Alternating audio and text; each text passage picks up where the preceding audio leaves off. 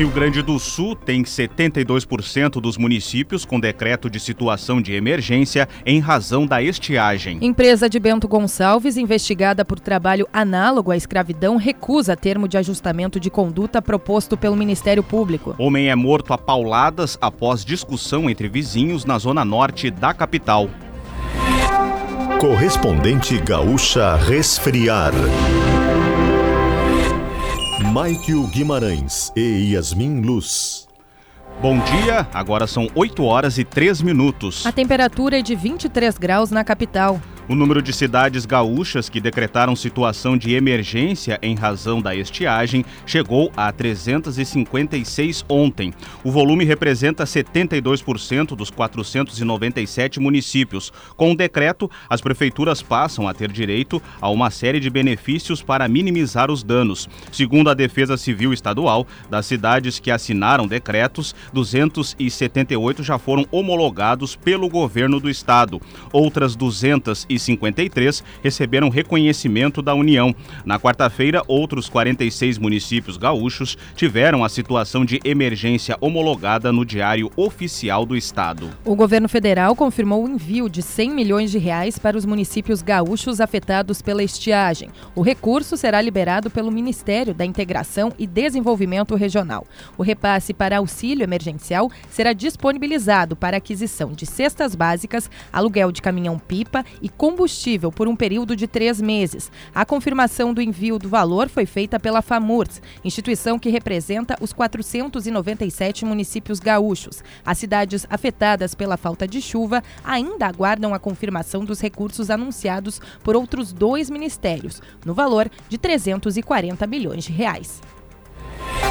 Temperatura de 23 graus em Porto Alegre, 19 em Caxias do Sul, 22 em Santa Maria, 23 em Pelotas e 24 em Rio Grande. Cleocum traz a previsão no estado para as próximas horas. Muito calor e muito abafamento, tomando conta aqui do estado do Rio Grande do Sul ao longo do dia de hoje. Tem previsão de pancadas de chuva em algumas áreas, principalmente na metade norte do estado, norte e noroeste. Aí agora pela manhã, durante o período da tarde para a noite, a chuva toma conta de todo o estado do Rio Grande do Sul e encaminha um sábado de tempo instável, céu nublado e pancadas de chuva, também muito abafado abafado sábado como esta sexta.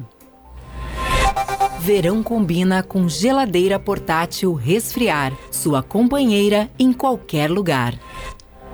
Segunda audiência entre o Ministério Público do Trabalho e a empresa Fênix Serviços Administrativos e Apoio à Gestão de Saúde de Bento Gonçalves ontem terminou sem um acordo entre as partes. A organização é investigada por manter 207 trabalhadores em situação análoga à escravidão. Segundo o Ministério Público do Trabalho, a empresa não aceitou as condições previstas em um termo de ajustamento de conduta. A Fênix também não reconheceu a ocorrência de trabalho em condições análogas à escravidão e por isso se negou a pagar 600 mil reais de indenização.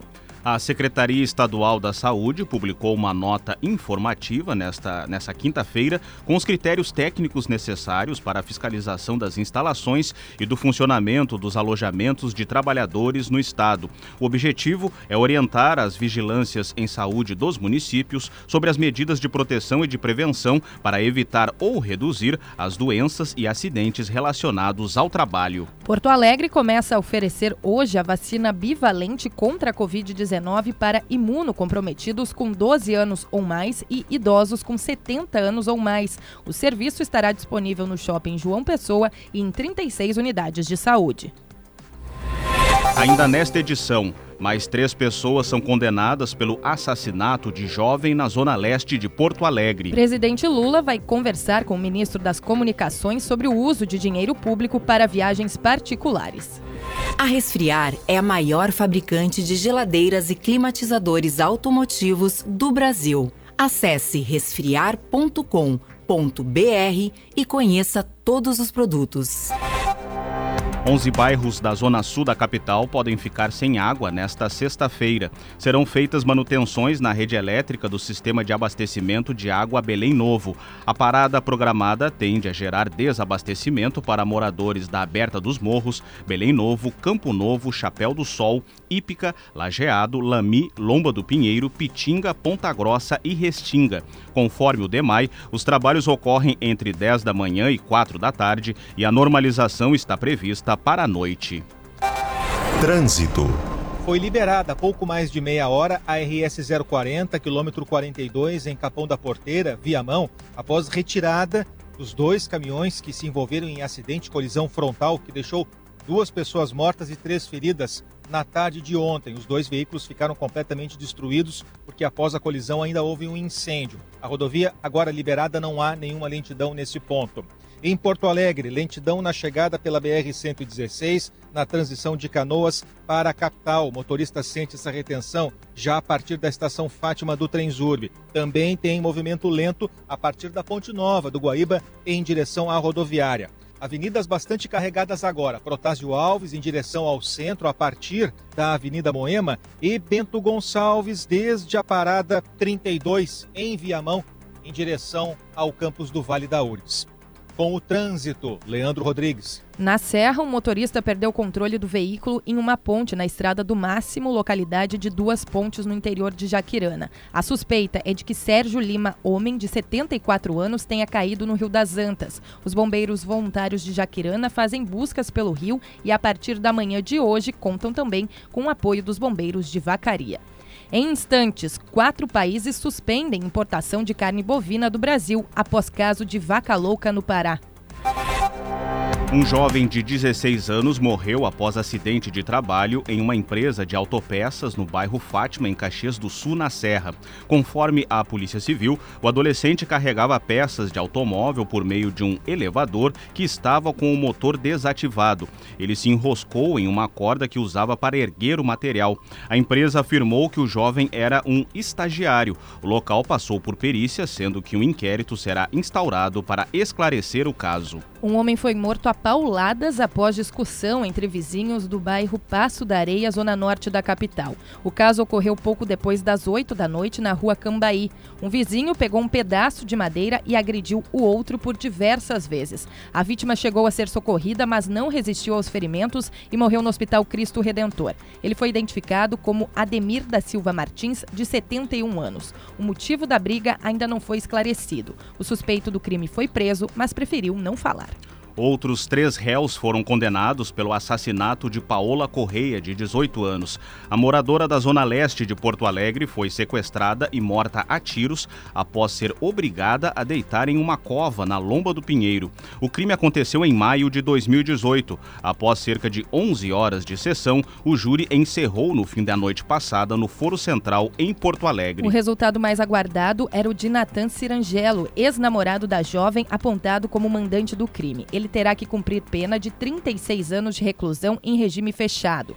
Os outros dois são Thaís Cristina dos Santos, por ser quem teria auxiliado no sequestro de Paola e gravado a execução. A sentença foi de nove anos de reclusão. E Bruno Cardoso Oliveira, que foi condenado a 31 anos de reclusão em regime fechado por ser o responsável pela organização do crime. Outras três pessoas já tinham sido condenadas na terça-feira. Agora em Porto Alegre, 23 graus, 8 horas 11 minutos. A Anvisa aprovou ontem o registro de uma nova vacina contra a dengue, a Quedenga. É o primeiro imunizante liberado no Brasil para pessoas que nunca entraram em contato com o vírus da dengue. A partir da aprovação da Anvisa, o imunizante já pode ser comercializado no país. O presidente Lula afirmou ontem que vai cobrar explicações do ministro das Comunicações, Juscelino Filho, sobre o uso de diárias para viagens particulares. A reunião será realizada na segunda-feira. De acordo com o jornal Estado de São Paulo, Juscelino foi para São Paulo com dinheiro do governo, mas cumpriu a agenda que era predominantemente de assuntos pessoais. Na entrevista, Lula afirmou que o ministro tem o direito a se defender, mas que pode sair do governo se não conseguir provar inocência. O Ministério da Agricultura informou ontem que China, Tailândia, Irã e Jordânia suspenderam as exportações de carne bovina de todo o Brasil. A Rússia apresentou embargo à carne exportada do Pará. As medidas foram adotadas pelos países após a confirmação de um caso de vaca louca em uma pequena propriedade no município de Marabá, no Pará, em 22 de fevereiro.